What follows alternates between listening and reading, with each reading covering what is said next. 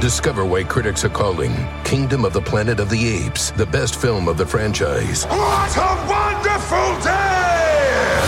It's a jaw dropping spectacle that demands to be seen on the biggest screen possible. I need to go.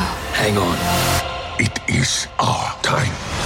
Kingdom of the Planet of the Apes, now playing only in theaters. Tickets on sale now. Rated PG 13. Some material may be inappropriate for children under 13.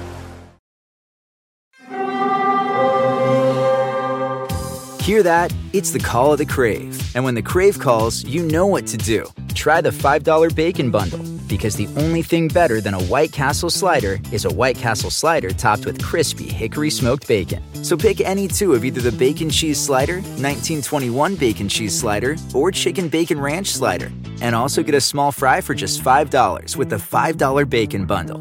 White Castle. Follow your crave.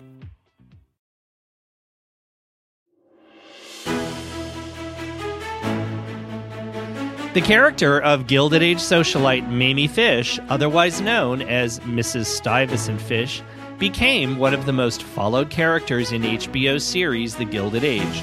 With her pointed, no holds barred comments and ability to seemingly turn up everywhere, Mamie was a much welcomed foil to the barbs shot between Mrs. Astor and Bertha Russell.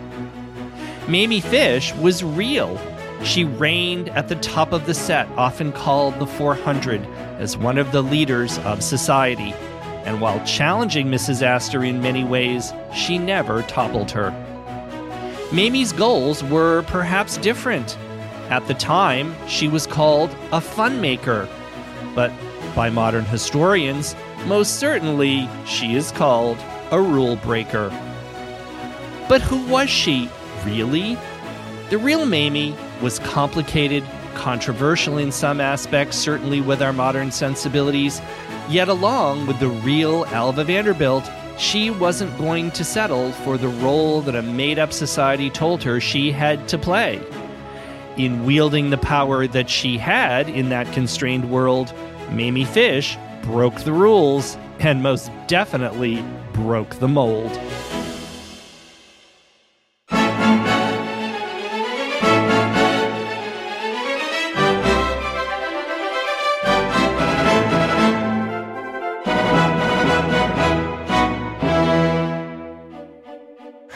I'm Carl Raymond, the host of the Gilded Gentleman History Podcast, where every two weeks we journey into corners light and dark for a look at America's Gilded Age, France's Belle Epoque, and England's late Victorian and Edwardian eras.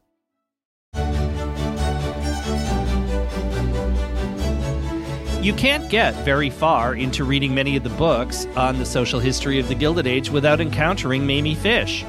Her place in the big four of society rulers, including, of course, Mrs. Astor, Alva Vanderbilt, and Tessie Oelrichs, was well acknowledged and as secure as any could have been based on wealth and family connections.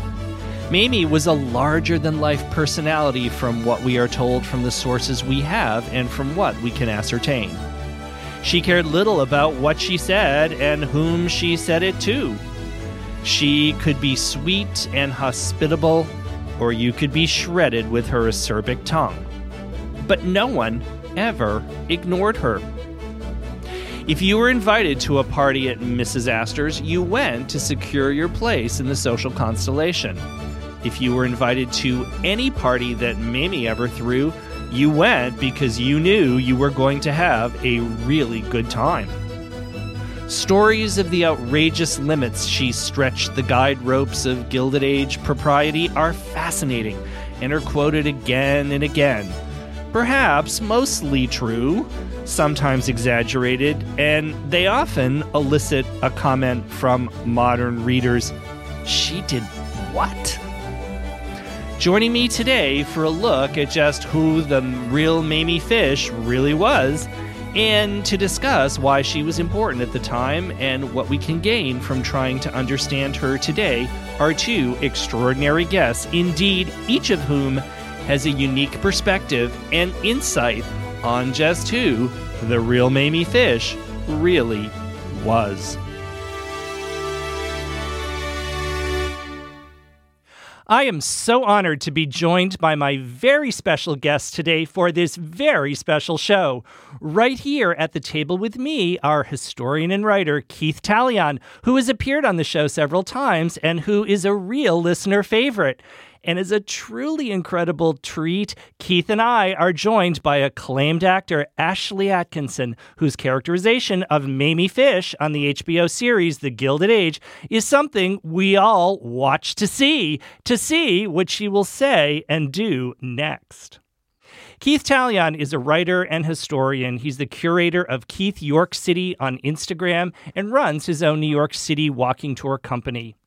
He holds degrees in history and urban planning and graduated from Hunter College with a master's degree in 2019.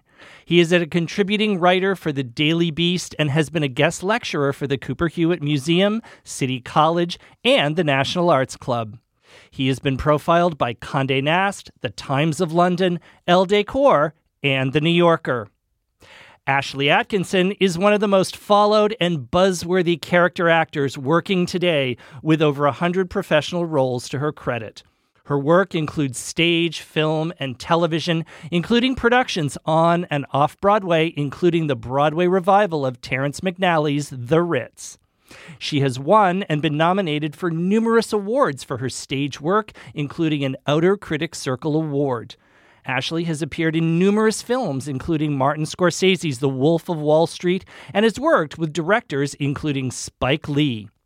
She has played characters in such incredibly popular television series as Law and Order, Blue Bloods, The Good Wife, The Marvelous Mrs. Maisel, American Horror Story, Mr. Robot, and of course, the very series that brings us all together today, HBO's The Gilded Age. Ashlie and Keith, I am so honored and excited to welcome you to the Gilded Gentleman table today.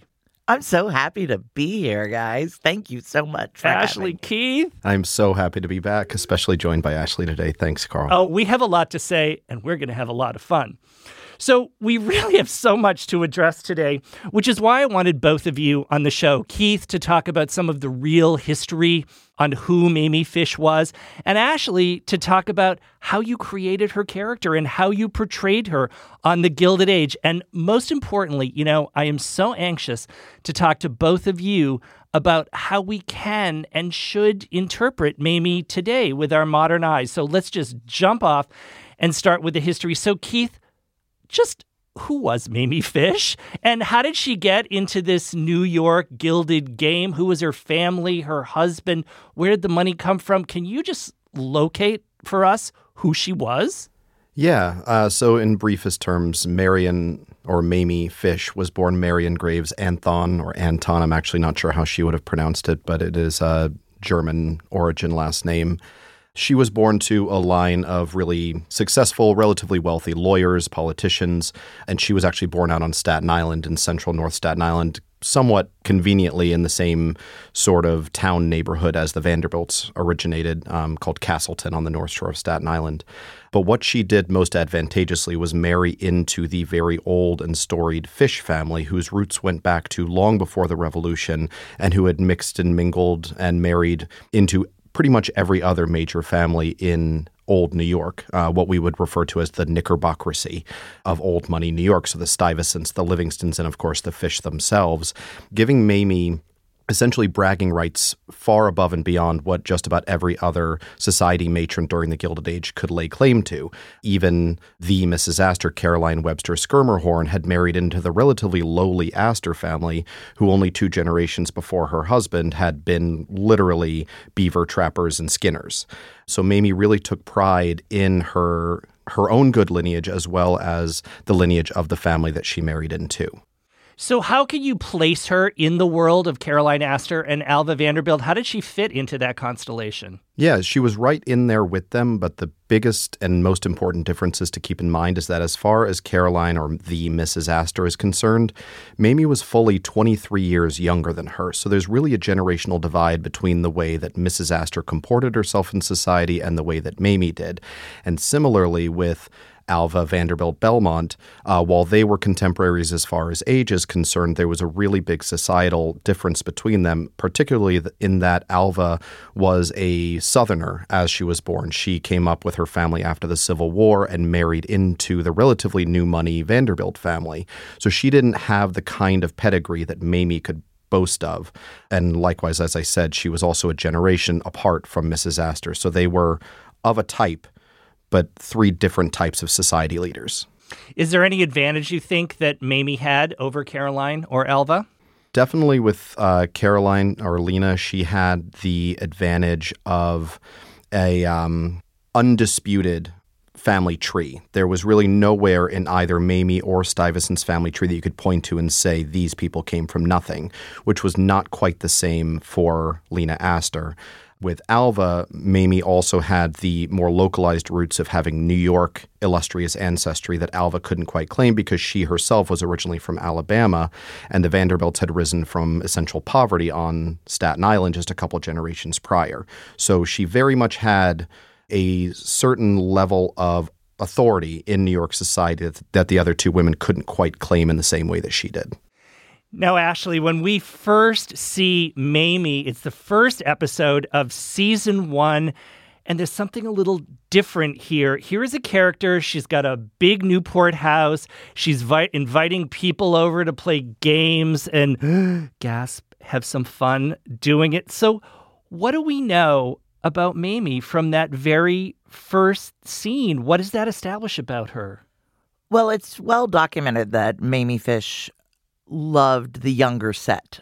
She was a big champion of putting people together. She also, while sort of staying within the strictures somewhat of the 400, frequently chafed at the idea that there were only 400 interesting people to know in New York City. She spoke, as she got older, a lot about how she thought people shouldn't just be money trees. They should have interests and thoughts and opinions and things to say. They should be titillating dinner partners. And she got really frustrated with how tightly laced the society that she operated in was. And you see it right in that first moment. I think there's something great about in a society that prides itself on gaiety and lightness. So often people are so hamstrung that they're not actually fully able to enjoy themselves. They're just putting on the appearance of enjoying themselves. Mamie enjoyed herself, and that also meant sometimes having no patience. There's a moment when she says, "Who who makes you think that I what makes you think I'm here to have fun?" Which is very much a Mamie quip. She was well known for her witticisms, which were sharp at times. And she just really wanted to enjoy herself. And she was known for having the gayest table of any functions. And she's just really into championing this new set. I think when the new set came through, New Money, that she was delighted to have new people to play with that might be more interesting than, say, the Lena Astors or the people that she had been partying with beforehand. So, do you think there was a sense of rebel about her? I do think there was a sense of rebel about Mamie, and that is, of course, within its own limitations. Mamie was someone who was quite quick witted, but she was barely literate. She was not educated. She also did not believe in women's suffrage. She was once quoted as saying that good marriage was the most right any woman should be expected to enjoy, which is intense. But she certainly tired of the interminable hours of parties sat sitting at stultifying dinners, getting quietly nodding off over glasses of wine. She really sought to inject a little liveliness into the proceedings. And that's one of the things that I love about her is how she's always looking for a new exciting way to entertain. So, Keith, what do you think about that from the historical sources you've read? What do you think about who she was and how she acted? It's very hard to say definitively, just like Lena Astor, um, and maybe partially because she was barely literate, as she herself admitted. I think she only attained about a fifth grade education. There isn't a whole lot of primary documentation of what was going on inside Mamie's head. We are very reliant upon books written by other people who knew her. We're very reliant on quotes in newspapers, which often try to sensationalize her life beyond how sensational it already was. So the best I can do is uh, kind of collate all of that and sift through it for who the woman was behind all of this chaos and all of these little witticisms. But some of the quotes that I don't think any newspaper reporter could have come up with on their own really give me what I think is the best idea of who Mamie was. Things like she'd often be standing at her door welcoming people to her own parties and say things like, I don't remember inviting you. Or she'd say, Face is getting older in younger clothes, something like that. There's one I love as well where she said, Please make yourself at home. There is no one who wishes you there more dearly than I. She's, she was certainly direct, right? Yeah. Yeah. At one point, Alva Vanderbilt cornered her and said that she had heard that Mamie had referred to her as a frog to people. And she said, Oh, Alva, no, no, a toad, darling. A toad. so, what is it I'm so curious, Ashlie and Keith, what gave her the strength to do this? Was it just that she had as much money and she didn't care? Or was it she just didn't care? What do you think? I do think one, and I have to say, like, right off the bat, that it's really fun to hear Keith talk because he's also more circumspect than I am because Keith is coming from a historical perspective and I'm trying to make this into a person that I can course, be. Yeah. So I am taking some liberties with the information that I've been able to acquire. But I think her relationship with Stuyvesant was a major grounding force for her. There were not a lot, well, from what I know, given the stories that I have been able to read from Drexel Lehr and from other books, the idea that they were high school sweethearts and that he loved her dearly and went to bat for her constantly, but had absolutely no interest in entertaining with her, but loved dearly that she loved it. He would like come home from a business trip and she would have a whole party and people would be staying overnight and using his shaving kit. And he'd say, Well, I guess I'm having a party. I hope you enjoy yourself. And then eat a corned beef sandwich in the kitchen and go to bed, you know? I think that having that sort of base at home does give you a certain level of freedom she did not have as much money as the Vanderbilts. She was fond of saying that they had only a few million compared to their friends. But I think that freedom and, as Keith pointed out, the idea that she came from an impeccable line. If anybody was going to be able to sort of break through that, it was going to be someone like a Mamie Fish, who had nothing to prove and nothing to hide.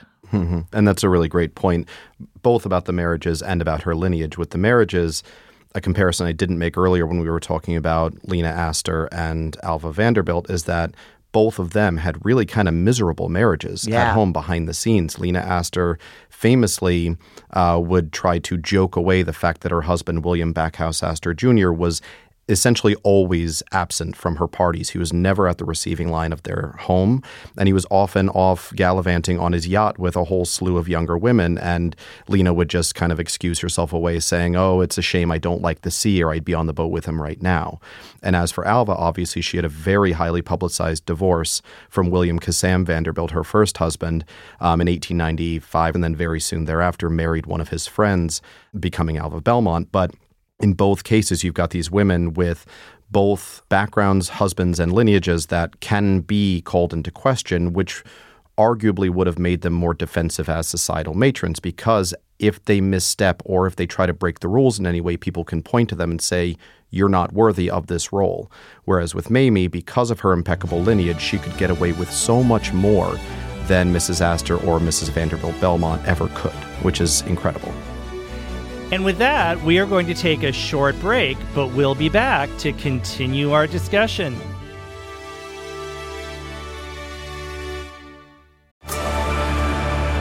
Discover why critics are calling Kingdom of the Planet of the Apes the best film of the franchise. What a wonderful day!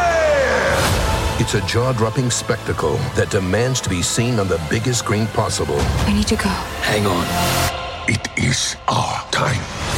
Kingdom of the Planet of the Apes, now playing only in theaters. Tickets on sale now. Rated PG 13. Some material may be inappropriate for children under 13. Spectrum One is a big deal. You get Spectrum Internet with the most reliable internet speeds, free advanced Wi Fi for enhanced security and privacy, and a free Spectrum Mobile Unlimited line with nationwide 5G included, all while saving big. For the big speed, big reliability, and big savings you want, get Spectrum One. Just $49.99 a month for 12 months. Visit spectrum.com slash big deal for full details. Offer subject to change, valid for qualified residential customers only, service not available in all areas. Restrictions apply. Life is a highway, and on it there will be many chicken sandwiches.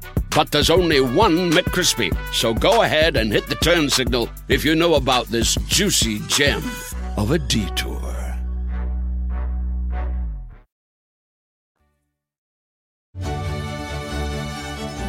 And we're back. I'm Carl Raymond, the host of the Gilded Gentleman History Podcast, and today we are discovering the real Mamie Fish with historian Keith Taillon and actor Ashlie Atkinson. Now, Ashlie, I want to go back to something that you said, and it's such an interesting perspective, both to have someone that comes from a historical background and someone that comes from a theatrical background here. In playing a historical character, it's really a blending of those two things, right? And you take what history you know, but then you bring yourself to that. And how do you make it a real living, breathing person? Because you have to take liberties, right? Yeah, that's a great question, Carl. Whenever I'm approaching a character, there's a moment where I have to say, where am I in her? Where do I find myself? Where's our points of intersection? Where are our points of difference? And it's also, I've taken little liberties and had fun injecting some things that maybe weren't, as the kids would say, a thing back then. Like, I truly uh, look at stories like, Mamie doing eight course dinners in 30 minutes or less, where guests had to hold on to their plates so that the servants wouldn't whisk them away as soon as they were placed. And I go, oh, that woman had ADHD. She absolutely, absolutely had some sort of attention deficit. And so I sort of brought it to Mamie. Mamie is always looking around the room for the more interesting person to talk to. She is not able to stick with a conversation for very long. She jumps in, and this is also in Julian's writing. We had not discussed this, but by episode, you know, episode one, when you first see me, I'm escorting the youngsters to play together, and then I buzz off to someone else. And then when we see me in Newport at the tennis match, I immediately am jumping into conversations that I, you know, I'm sort of half in, half out, and then immediately asking, "What? Where do you? What are your plans for dinner?" And everybody's like, "Are you? Are you talking to us? We didn't think you were even in this conversation." So I think that finding where we intersect was incredibly useful, and then getting the history so that you feel rooted and you know that these choices will add up to a complicated human person that history has the uh, upper hand on. What did you know about Mamie before you were cast to play her? And was there anything particularly interesting about her at the beginning that you thought, oh, I really want to play that? Uh, yeah, there's a lot of things, and less before I was cast, but there was a nice gap of time between when I was cast and when I started to work. And I got to do a lot of research at that time. And of course, the th- first things you find out are the parties. The doll party, which we portray in the show, um, which was every bit as weird as it seems on the show. Um, she would make people baby talk to those dolls. They had to feed them and give them drinks. She had a famous party for a dog in which she gifted a $20,000 Harry Winston diamond collar. A dachshund ate so much that it fainted and had to be carried out of the party. There's a story about when she received a bouquet from, I believe, Hot Springs, and there was a bee in the bouquet, and she was so enamored of this bee that she made. Uh, a, I, I'm not sure who, uh, whether it's a servant or a tradesman, but someone was forced to fashion a gold leash and collar for the bee, which would then be affixed to the flower arrangement so that Bee was not able to leave and it became her pet. Now, whether all of these are true, as with the infamous monkey dinner, where uh, I there are differing stories on this, whether this was actually Mamie's party or not. But uh, there was the rumor of Prince del Drago of Corsica being a royal guest at a dinner, and Mamie and her. her her friend Harry Lehr, who was her partner in crime for so many of these tales, had dressed a monkey up in a royal uniform and seated him at the table betwixt them and got him drunk on champagne until he climbed above to the chandelier and started throwing light fixtures at the guests. And the monkey dinner was really both a feather in her cap and in the press.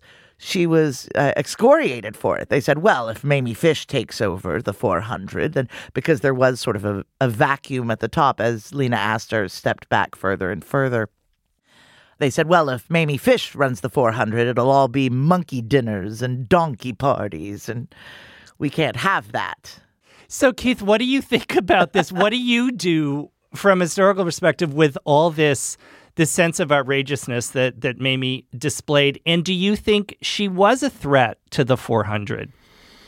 Um, I think calling her a threat may be a bit more negative than is owed. Not that those are your words, but I, I don't know that she was a threat necessarily to anything other than the older generation that was holding on to power. Mamie was, as Ashlie mentioned, very bored by the way that parties and society were run up until the turn of the 20th century as that old guard led by Lena Astor of Murray Hill and later of 65th Street finally began to age out and back away from the forefront of those sorts of decisions. So I think all Mamie was trying to do more than threaten the old order was to simply replace it with something that she found to be more fun, more forward thinking, and also more independent of the influence of Paris and London society, which had long influenced the way that Lena Astor's generation had tried to comport themselves. There were, for decades, all through the first half of the 19th century, a kind of quiet desperation among American aristocracy to be more like London and more like Paris so that we could prove we, as wealthy Americans, are more than simply backwoodsmen out in the colonies across the ocean. And so you see that in Lena Astor and her generational ilk, these people trying to prove that we're as good and as pedigreed and as um, culturally astute as Parisians and Londoners. Mamie was a proud American socialite. Her lineage went back on both her and her husband's side well before the revolution in what would become the United States. And she took advantage of that by throwing parties and comporting herself as a truly American society leader, whatever that means. And so, in that, she kind of got to invent an entirely new way of entertaining and an entirely new way of running society, which I suppose would have been threatening both to people that were used to the old way of things, but also to the less wealthy classes of America looking up to society for an example of how to comport themselves what does the general American population do with a society that's now throwing monkey dinners? And after that, there are reports of ostriches pulling carriages around in Newport and of the bee as a pet. What do you do with that? How do you look up to something like that? And I think therein lies the closest thing to a threat um, that I think she may have held, but it was just different. One of the things that I find really so fascinating amidst all the horror of the Gilded Age was actually how women took power and how women asserted power because the traditional way was really very boring and really very prescribed and really didn't give them very much power. So I, I want to ask you both this. So, Ashlie, do you think some of the outrageous events that Mamie did or how she comported, do you think she was taking power? I do, actually. And I think that she was a great balance of outrageousness and ferocity and also a deep thoughtfulness in how money was being spent and how it was functioning in the economy of that time. She was very intent on placing money with tradespeople.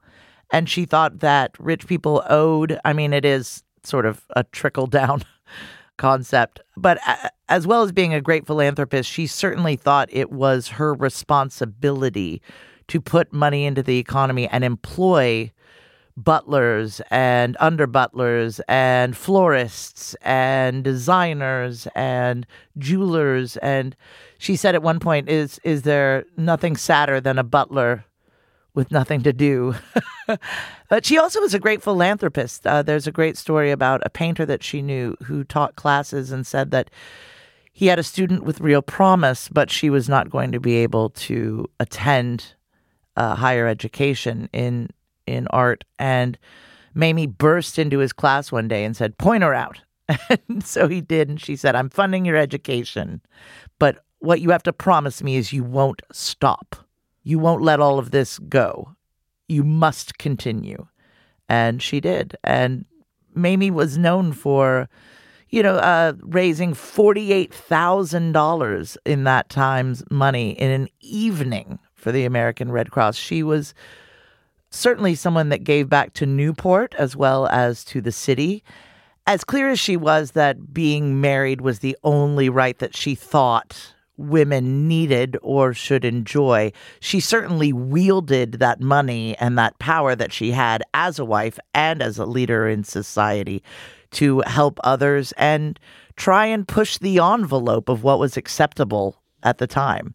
And so I think the outrageousness was to entertain herself while she was uh, trying to accomplish headier things.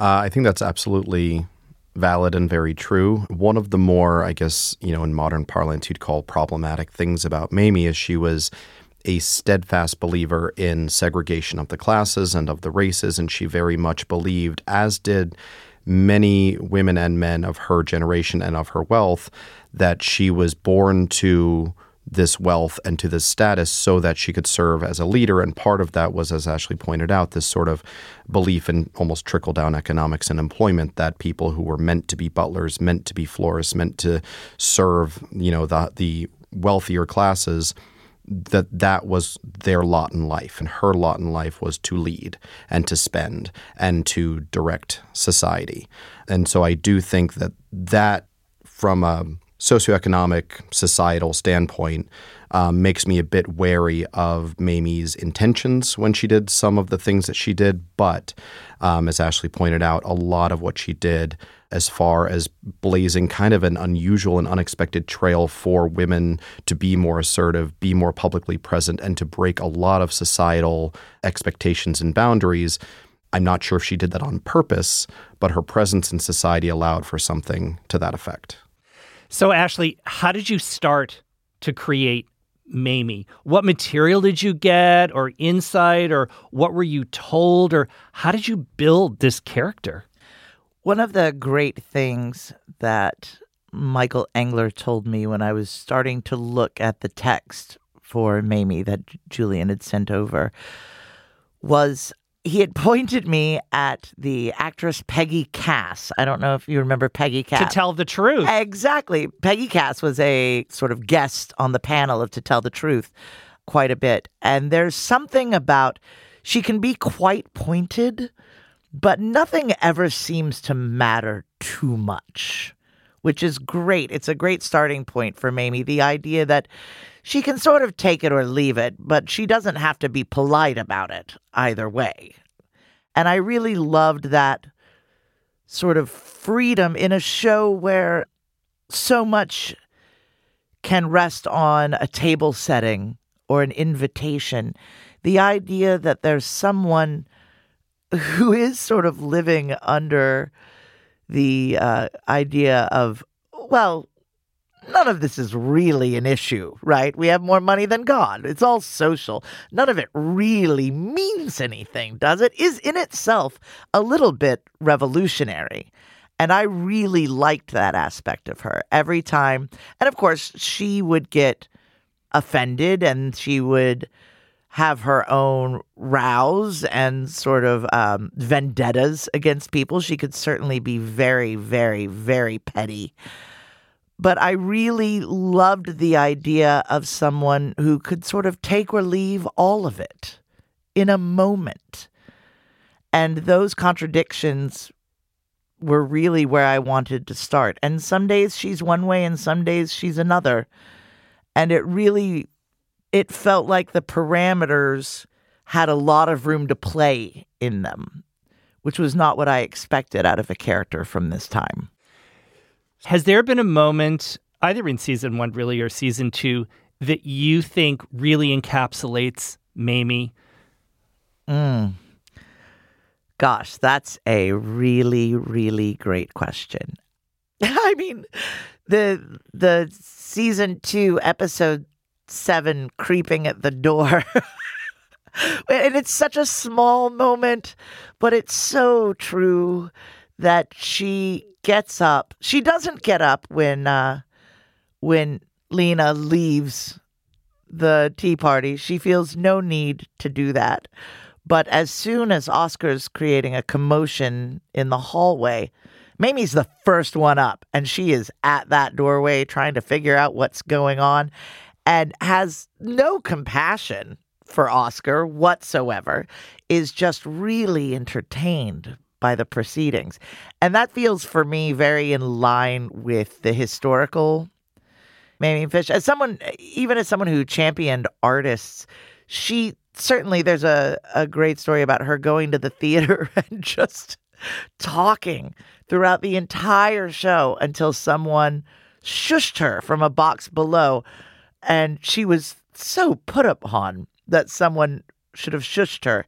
In another story, uh, a guy, Mr. Van Allen, invited her husband randomly to go see. Um, a, they were having a, a party and there was going to be a performance, and neither Mamie nor her compatriot Harry Lehr were invited, but their partners were.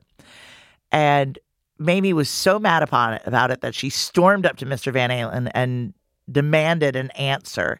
And he said, Well, you'll be too loud you'll ruin everything. And she said, Well, that's fine. But if you don't invite Harry and I, then we are going to tell everyone that your cook has smallpox, and then no one will come. What on earth? so, really, the idea of everything, as much as I want to talk about her philanthropy and how great she was in some aspects, in a historical aspect, because good God, was she problematic viewed through a modern lens. A lot of it was just for her own edification and her own entertainment. And I think why I like her is because she could see past what was expected and what was perceived as necessary in that time into something that was more interesting than that. I think that is so interesting and you bring up such a fascinating point is how layered these people were and how polarizing and how complicated because people are polarizing and complicated today. And I think one of the interesting things, and Keith, I want to ask you about this. One of the problems with history is we don't have all the information. There are letters that are burned. There are diaries that don't exist. We have newspaper recounts, which are anything but reliable. You know, there's sensationalism. Keith, how do you feel as a historian? How do we take all this information that exists about people and get to something that's balanced and accurate with our modern eyes. It's a problem, right? It's difficult. As a researcher, you know, I can dig through archives all day, but I'm essentially reliant upon what's been recorded about that person. And very often, especially in the 19th century during the Gilded Age, a person's life can be distilled down to their achievements. And for men who tended to be in business, in industry, it's quite easy to make a timeline for someone like Stuyvesant Fish. You can say he was born to this family, his father did this, he went to Columbia, he worked here, he became the director and then the president of this railroad, and he got married and had these children. And so his life is very much there for you to chew on.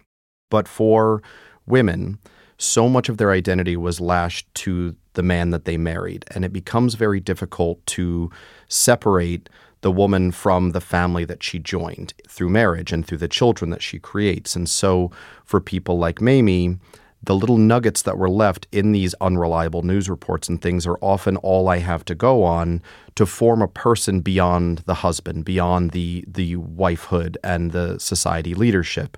There's a really great biographical article written about her in 1902 lumped in with a story about the monkey dinner. And among these are the fact that she does not hide her age, which was notable enough to put in this article at a time when uh, Lena Astor, the Mrs. Astor, was notorious for deep into her advanced age wearing a jet black dyed wig to hide the fact that she was aging.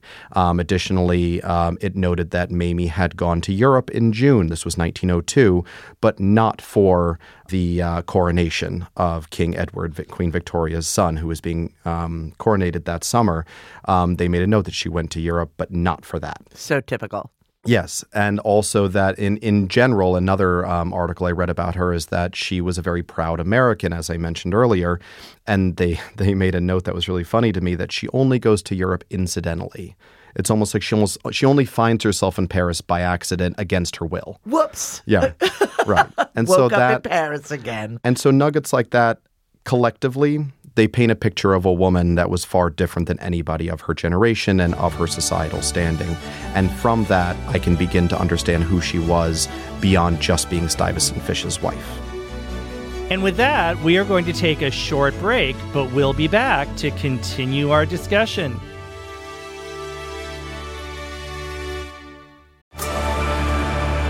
Discover why critics are calling Kingdom of the Planet of the Apes the best film of the franchise. What a wonderful day! It's a jaw dropping spectacle that demands to be seen on the biggest screen possible. I need to go. Hang on. It is our time. Kingdom of the Planet of the Apes, now playing only in theaters. Tickets on sale now. Rated PG 13. Some material may be inappropriate for children under 13. Life is a highway, and on it there will be many chicken sandwiches.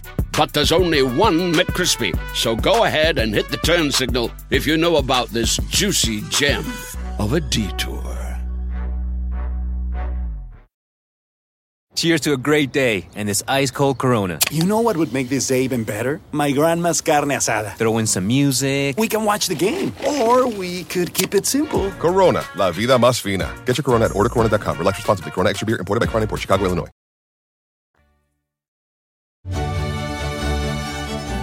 And we're back. I'm Carl Raymond, the host of the Gilded Gentleman History Podcast, and today we are discovering the real Mamie Fish with historian Keith Taillon and actor Ashlie Atkinson. So, Ashlie, what resources did you use? You've you've clearly done reading and research and articles and books and all of this, and I'm sure it just accumulated, right? The the more Oh, you yeah, got into it's the still right, going. right. What did you find the most helpful, the most useful? What were the best tools you found to develop your own your own interpretation of who Mamie Fish was? Uh, I found a lot of the reading. There was a book that I'm blanking on that was given to me right at the beginning. And I remember the first mention of Mamie Fish in it is it said, I screenshotted it because I read it, of course, on an iPad, that Mamie Fish was responsible more than any other individual for the downfall of Gilded Age society as we knew it. And I thought, hot damn. this is going to be fun. Um, I really do love the Elizabeth Drexel Lehr book. I think it gives us more Mamie than a lot of the other books because she and Harry were so close. It's also not a fawning portrayal. Ms. Drexel Lehr was in a loveless marriage with Harry Lehr, uh, which she will be the first to tell you about. And because she and Mrs. Uh, he and Mrs. Fish were so very very close for such a time, and really just running around New York and Newport wreaking havoc together. Mamie would dress Harry in drag. It was a whole thing. I mean, I think Mamie encouraged Harry to dress in drag. Actually, I don't think that was anything that Mamie was forcing Harry to do. Harry writes a lot about how he likes women's clothing and how he loves picking out clothing for his wife and other women. But I really like getting to see an insider, more nuanced view of Mamie than we never have any text from her herself. So it feels a little truer than perhaps the papers. I really found that useful. Also, there are Instagram accounts that gave me great little parcels of information. Uh, as a matter of fact, that Keith's uh, Instagram page is wonderful. I got that story about uh, the theater off of Instagram today about about her getting yelled at in a box for not watching the show. I don't think I'm alone in finding her a complicated and kind of enthralling historical figure. And so there's lots to read about her. You don't know what's true necessarily, but there's lots to read. But isn't that exactly what you just said? Isn't that the point where a historian and an actor intersect? Yes. You have to take the information you have and come to a truth about it. You're creating a person, a living, breathing person as truth. You're creating analysis, assessment. Am I right about that, Keith? Do you agree with that? Absolutely, yeah. Yeah, absolutely. And I think it's more interesting for me to take most of those stories as written and go, well, what's the why? If she did all those things, then why? To what end? Was it just to entertain herself? Was there some grander concept at play there? Was it just having money and being bored? How much did she champ at the bit of being reined in by the idea of the 400? And how much power did she feel like she had to push at the edges, to mix my metaphors, of that envelope? Now, Ashlie, I want you to play screenwriter and director here Okay. for just a couple minutes. And if you could create a whole episode of The Gilded Age just centered on Mamie Fish, how would you script it? What would you want to happen? Is there a moment? Is there a story of her? How would you how would you create that? There is one story that I love, and there's no one certain narrative around it. And it is a little late in the timeline, but I am fascinated in the story of when Mamie's mouth may have gotten the better of her and caused her family's downfall.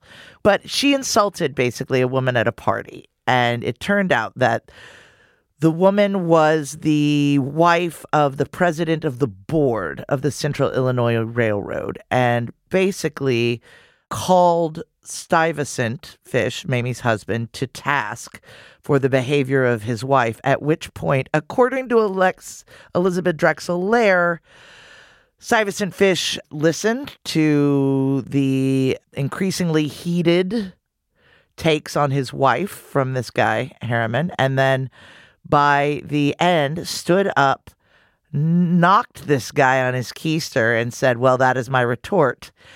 And by some accounts, that is the reason why Stuyvesant Fish was removed as president of the Central Illinois Railroad, which ultimately trickled down into Mamie having a little less power, staying in Newport a little longer every year, sort of ceding her throne as one of the triumvirate that was the head of the 400.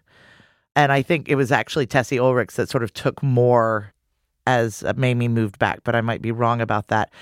I just think it's so. I would really love to, of course, after having explored Mamie's rise to the ascension of being one of the people that run the 400, I think it's so interesting and sad and back footed to see her decline. And I wonder if she would have any humility in that moment. If there's ever, I've not seen Mamie regret anything up until this point, and it's a color that I've not been able to uh, play yet. And I'd be really interested to see what that felt like on her. So, sort of the downfall of Mamie Fish, I think would be a really interesting episode to see her taken out. Because, as so many people are, I mean, the Gilded Age is full of stories of people that like said the wrong thing or did the wrong thing or invited the wrong person, and then they're out. Ward McAllister, as played by Nathan Lane, is a great example. And Ward McAllister published this book, and it was his, it was the end of him. He was persona non grata in that society after that. Uh, which is so interesting as it he touted himself at the heights of it and being the arbiter of taste as he was writing that book, which was the whole point of the book. But I I like seeing how these people move out of these spaces as well as how they ascend the heights of them. One thing I want to say, bring up Ward McAllister, is that Mamie always hated Ward McAllister, particularly because of the way that he upheld the old guard and their grip on society. And so there's a great quote, I believe it's in um, the book Mrs. Astor's New York by Eric Homberger, uh, where it's describing how because of McAllister's downfall, no one that he had supported through much of the Gilded Age actually attended his funeral. And the quote about Mamie is that Mrs. Stuyvesant Fish was positively incandescent in her absence. Oh, wow.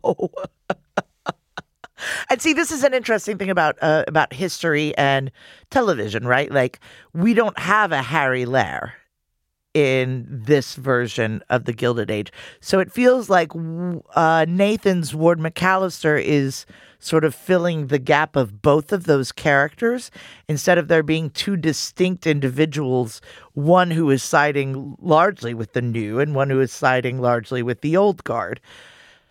And so Nathan's doing a little bit of double duty television wise, when historically it was different. Now I have to ask the trademark Gilded Gentleman question. Ooh. Yes, Keith knows what it is.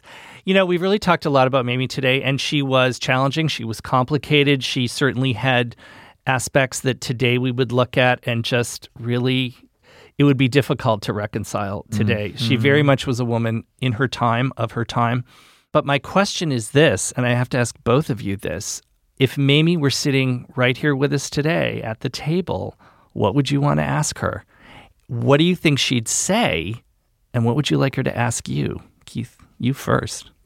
Uh, I think once she stopped screaming um, from all the technology and the bright lights, um, once we got her settled down and settled into the 21st century, I think what I'd want to know is essentially what you can't know from the press and from third party books is that once the party was over, once the dress was off, once the pearls were away, once everybody was gone from the house and it was just Mamie at home, maybe with Stuyvesant, what was it like to be a leader of 19th century New York society? Did she actually enjoy herself in that role and maybe how would she rather have been able to comport herself? I think I'd want to know who the real Mamie was behind all the outward trappings that she was in many ways almost forced or at least expected to display publicly.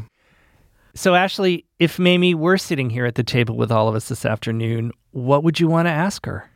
I think my answer is uh, along the lines of Keith's, but it's a little more pointed to the idea if she is someone who uh, has been magically sort of transported into this time with us once we catch her up i'd love to know what else she would have liked to do if at the end of the day the place that she inhabited in our history and our society was enough for her or if it was just the thing that she felt she was allowed to do.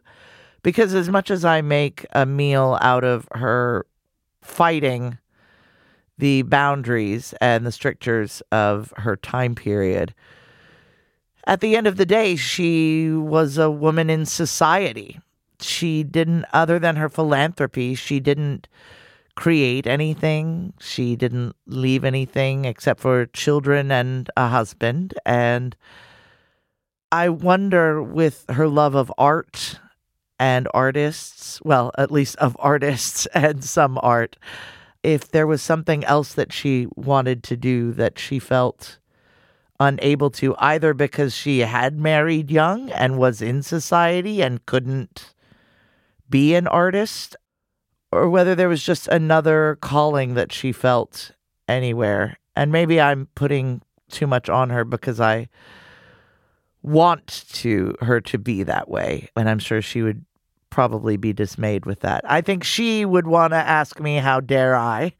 I think I've probably gotten it all wrong and I can't imagine her being pleased with any portrayal of herself, but she would certainly want to watch it. And as we were saying sort of before we started today, I think she would be so pleased that we were all here talking about her. I think she'd be thrilled to know that there was still a conversation around Mamie Fish so far in the future. But I think she'd ask me how how I thought I had the right to be the person to portray her. Well, I think that's what's so interesting about talking about so many of these historical figures is they are worth talking about today. They are complicated, they are conflicting, and we try to make some sense of them. Oh my gosh, Ashlie and Keith, thank you so very much for joining me today on The Gilded Gentleman. Ashlie, we can't wait to see you in upcoming film and TV and even live theater. What's what's coming up for you? What are you working on? Oh gosh, uh, Carl, right now I am doing uh, the second half of American Horror Story Delicate, which is AHS season 12 with some really, really exciting fellow actors and actresses. It's a really fun time, and I get to do a lot of fun stuff on it.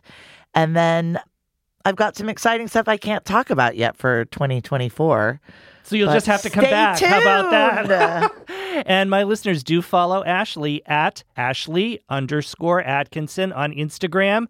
Ashlie, your photos of Mamie on and off stage are just so priceless. Thank you. And Keith, it is always a pleasure to have you back on the show. Thank you so much for being here. It's always a pleasure to be here, Carl. And my listeners, Keith and I have another show coming up on Gramercy Park.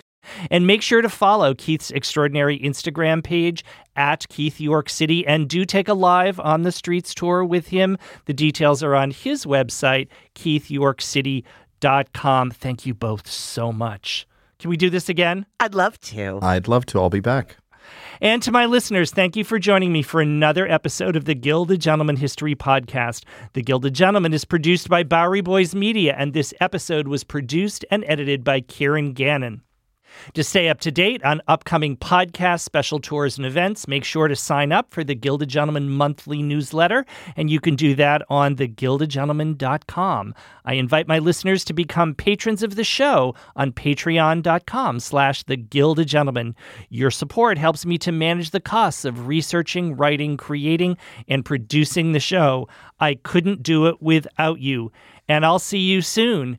After all, what's life without a little glint of gold?